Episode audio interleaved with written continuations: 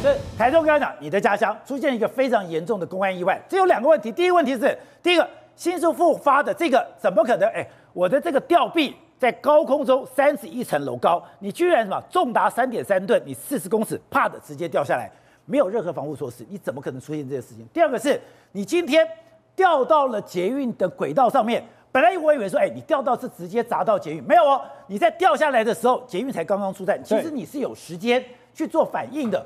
结果哎，已经告诉你不要开，不要开，不要开。我从我以前我的第一份工作就是跑捷运，台北捷运的，没有想到说哎，这样发生这种事情，应该马上停电，要马上停下来，你怎么还会撞上去呢？宝杰哥，这个事情伤了很多人的心。这个房子在台中，它的价格是偏高，但它是个豪宅，旁边有捷运，还有这个大卖场，很多人都想要住住进去了。就今天中午发生这样的事情，整个重新复发三十一楼的这个整个吊臂。它的钢索断裂，这是厂商讲的哦。现在目前在查，我知道工人都已经现在到台中市四分局，检察官都已经到了。我们现在录影，他们正在问哦。你今天掉下来这个画面，你看整个吊臂掉下来之后，它掉到地上以后，下面是什么？就是捷运。对，你看这个空拍图，它并不是直接掉在捷运的车厢上。我开过去刚刚被你砸到，不是，因为它掉下来的时候，把这你看，它整个吊臂弯锁，对不对？对。它掉下来之后就打到了这一个捷运的轨道，它这个轨道是有防掉落的，所以它还加了这个罩子，有没有？但它太重了。它从三十楼掉下来，它是一个整个砸掉，它一个吊臂下来，它只是把它打破了。所以你看这里是不是打破了？打破以后呢，它就横沉在轨道上面。一个这么大东西打破我的玻璃罩，打破了以后还横沉在我的这个轨道上面。请问，我今天坐在捷运车厢当中，当时车在哪里？宝杰哥就在车站旁边，就是风的轨道，对，大概一百五十公尺，没有往前开啊。那个时候状态是什么？宝杰哥，因为好几个人，像八个人受伤，一个人不幸死亡，对不对？他们当时的状态是，我们在上下车。台东的捷运观众朋友，他是无人驾驶，所以呢，只有随车的这个服务人员，他会跟你一起上车，站在车门旁边。到了以后，他会下车以后，注意大家过去以后有一个 gap。但是这种状况之下的时候，门开着的时候，砰的一下，哦，前面掉下来了，所有乘客吓了一跳，往后退。然后广播就去讲说要停车，要停车，啊、要停车。以后滴滴滴滴滴滴滴滴滴滴滴滴，还在往前走，门关起来了，因为我要往前走啦，时间到了。所以宝杰哥不是还在往前走，你是听我讲懂吗？可这种状况不是应该马上停下来吗？所以当时现场我刚刚讲不是有至少两个工作人员吗？他们的无线电不断的他们在呼叫要停车，也有广播车上广播要停车。他说有月台也有一个工作人员，月台有一个女性工作人员不断用通哦用这个无线电说赶快要停车。好，那一直讲要停车，导导播这个画面你现在刚刚闪过去，我们看到宝杰哥车上红红的，刚刚那个导播这个再放一次就知道。应该就是手动的刹车系统，有没有？墙壁上面，车厢在下车前，因为它刚刚开通的时候有开放所有台中记者上去看，那个应该就是车上的刹车系统。那为什么没有人拉呢？你车上广播一直喊要停车，你注意看，宝杰这里有没有红色的？有看到？就这个，现在右右边有人走过去，墙壁上红色的东西，是不是他叫工作人员去拉他？不知道。可宝杰，你回头再看哈，车上的乘客他们多么的无辜。我今天在搭车，我到了这个捷运车站的时候。我在开门上下车的时候，突然听到轰天巨响，我看到我前方眼睛目视可见一百五十公尺，已经钢架已经断落以后掉在我的轨道上了。宝杰哥，问题一，为什么东西掉在轨道上了？有人讲说，会不会是因为这个钢梁吼，它横沉没有压在轨道上？不会的，因为它的整个玻璃罩都打破了，所以轨道上一定侦测到异物。对，所以显然它是不是没有异物侦测断电系统？当有东西掉到异物上的时候，很多系统都有直接有石头有什么的，我就停开了。我根本不会开过去了，显然它没有，它没有作动，它没有启动所谓的异物侵入以后，轨道有异物以后，我就断裂。第二个，我没有断电状况之下，车子完全在自动驾驶的情况之下的时候，还是一样的开车门上下乘客关车门准备往前，往前开一百五十公尺，明明知道有这个断轨，还给它撞上去，有这个吊臂物了哈。那你的这个自动驾驶的系统。为何无法在我刚刚讲的可能长的话三十秒，短的话十五秒，对，把它解除呢？无人驾驶最重要就是安全，你没有安全，你根本什么都不用谈。而且你不要说你车上有两个人，你这个月台月台上还有人，你的行动中心照理讲你是完全监视整个路线，而你台中的这个捷运路线也不是长长到完全无法控制，我就不能理解说，哎，对。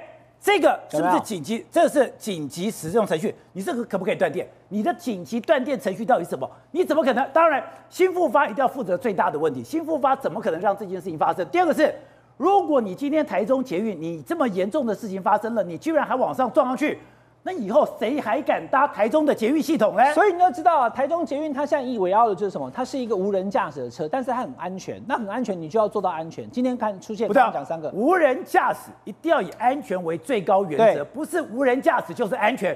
无人驾驶里面，安全是一个无可挑战的原则。所以如果说车上这东西，这我们要看，因为明天台中市政府一定会开记者会解释解释这个部分呢、啊。这是不是可以手动直接让它，即使在行进间我强制刹车？那是不是要有工作人员去做这个事情？虽然短则十五秒，长则三十秒。第二个，回过头来，当天啊，就今天中午了哈。今天中午，当时在车上的这位加拿大籍的这个老师啊，他受伤了，头都撞了一包，对不对？他说什么？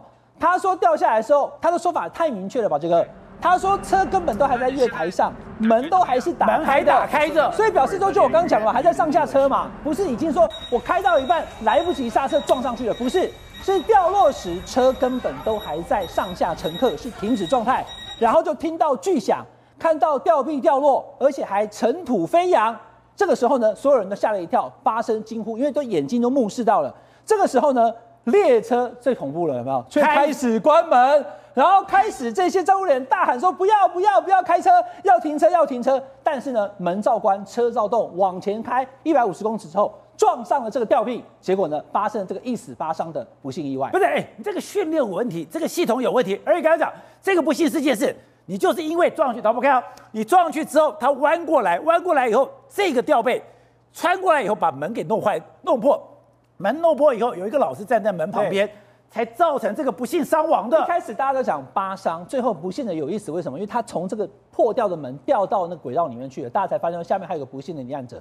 那你整个过程当中，你已经看到吊臂了，你车子无法停，这就是一个致命的错误。第二个，你撞上去之后造成了这些伤亡，而没有办法。让你的自动驾驶系统一定有行控中心在管。对，行控中心跟随车人员都无法再看到有吊臂状况下，明明知道前方一百五十公尺有一个不可撞上的东西，还是硬撞上去了。这会是这整个台中系统的这个安全性受到最大的。难怪这个加拿大的伤者非常生气哦。对，他说不知道什么原因，事发前列车都还停着，你怎么可能在吊臂掉落之后列车还启动？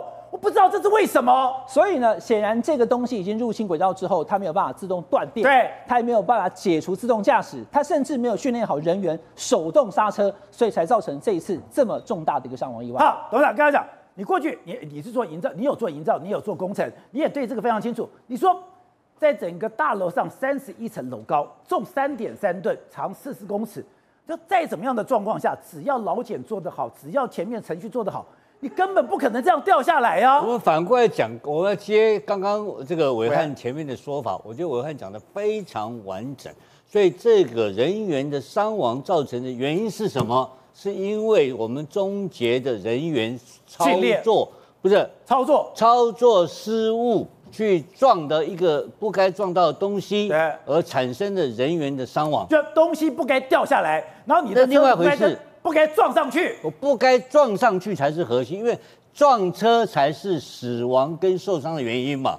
所以，我们先把为什么撞车要搞清楚嘛。刚刚武汉讲的很好啊，这个这个老外讲的很好啊，一东西在前面，一个东西已经阻在停了，掉下来了，在我的车头前面看到一个铁，看到一大块的铁块在前面，结果车子往上面撞嘛，这代表什么意思呢？代表了车头前面有重大异物的时候，我车子没有办法停下来嘛。那好，我就问了中，我问台中市政府的人嘛，那那个时间总共多少？四十秒钟。那四十秒钟很简单，当然可以停下来嘛。在理论上，以今天我们现在的科技。前面已经看到前面车子有异物的话，这个车子就不应该再关门，不应该向前走嘛。那怎么还反而还关门向前走？所以今天台中捷运公司当然要负责嘛。那负责很简单，一定是这这法律问题啊。先把那个操作人押起来收押再讲吧。这个很简单的道理。先先谈伤伤亡这部分最重要。好，那再来谈第二个问题。那是不是第二个更严重的问题？是不是这个车子当时在采购的时候？就有问题，对，它的系统本身就没有这种防撞的能力嘛。但是我现在讲的意思说，它这个应该不不应该撞了撞上去才是今天问题的核心。对，那这个那系统有问题啊，系统有问题，所以我认为今天台中市政府应该针对的它这个中你讨厌的中运量系统，做一个完整的一个工程的总体体检，做一个行政调查，先不要谈司法调查，先把你行政调查调查清楚，你可能根本就是系统，你当时买东西就买错了嘛，对这个要搞清楚，今天死了人，伤了人，这个台中市政府要。完全的负起这个工程的检查跟管理不当的责任，这第一个部分，先把这部分讲完，这是撞车的部分。再第二个东西很简单，怎么会有一个东西从这个几十层楼高掉下来呢？我们刚刚根据我们刚刚的推断，它是一个什么情况？它是一个叫做它是一个吊车，吊车因为完成工程之后要拆卸退出这个工程。退出这个工地，我们的专业名词称之为退场。退场，这要退场。那退场的时候，你在这种重要的交通设施的高空作业，包括我们火车这种重要的交通作业，上次不是发生过火车的这个礼拜天、礼拜六，结果有人在施工。对啊，对对对对，就搞得林佳龙下台那一次吗？一模一样嘛，一模普悠玛号码。这就是在重要的高重要的交通设施的上空，你开始有高空作业。对，高空作业，你这风险系数就高很多很多。对，你要受到你第一个，我问你，他们现在在推责任说啊，这个应该是属于劳检局管，因为属于八十米的高度，对，八十米以上。那劳劳检局是管八十公尺以上的作业的这个检查，是全台湾省。全部归劳劳劳动部管，劳动部管。那我现在问一个问题啊，那中捷高空的部分的作业归劳动部管吗？哦、当然归台中市政府管啦、啊，因为你这这中捷的上空的高空作业有可能损及伤害伤害到终结的设施跟设备的话，这个中国中捷怎么可以不知道呢？这或是说台中市政府的公务局怎么可以不知道？应该台中市政府要有准驳的权利啊。你我没有我准的话，我根本不让你施工嘛。而且就在我这个就在我的重要轨道旁边施工，这都是很危险的。所以这种在重大的这个交通设施的高空或是周围的作业的话，要更严谨的规则来管理它，而不是一句话推给所谓的这个啊八十米高度是属于这个中央管，跟地方无关。这个台中市政府的态度有问题，所以台中市政府我怀疑。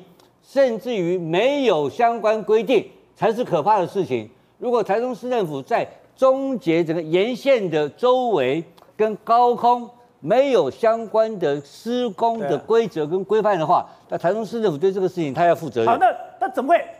你这样子怎么会在高空中？有人讲说是钢索，有人讲说是螺丝，到底怎么？那就谈到这个问题啊。先谈责任问题。所以说，因为我想这个重要设施的周边有一个政府的责任问题。因为你如果说今天是台中市政府负是一个负责任的政府，今天你要高空有东西要有在高空作业，对，你要经过我的准驳权的话，我公务局要批了，我要盖章你才能够拆啊，对，你没有我同意，那我要盖章，你要知道我知道你在这附近施工的话，我就要派员去监督你施工嘛，我就要加强监督，啊，这啊这这这个会影响我的这个可能终结的旁边的设施财产安全的问题嘛，在拆卸机械的过程当中。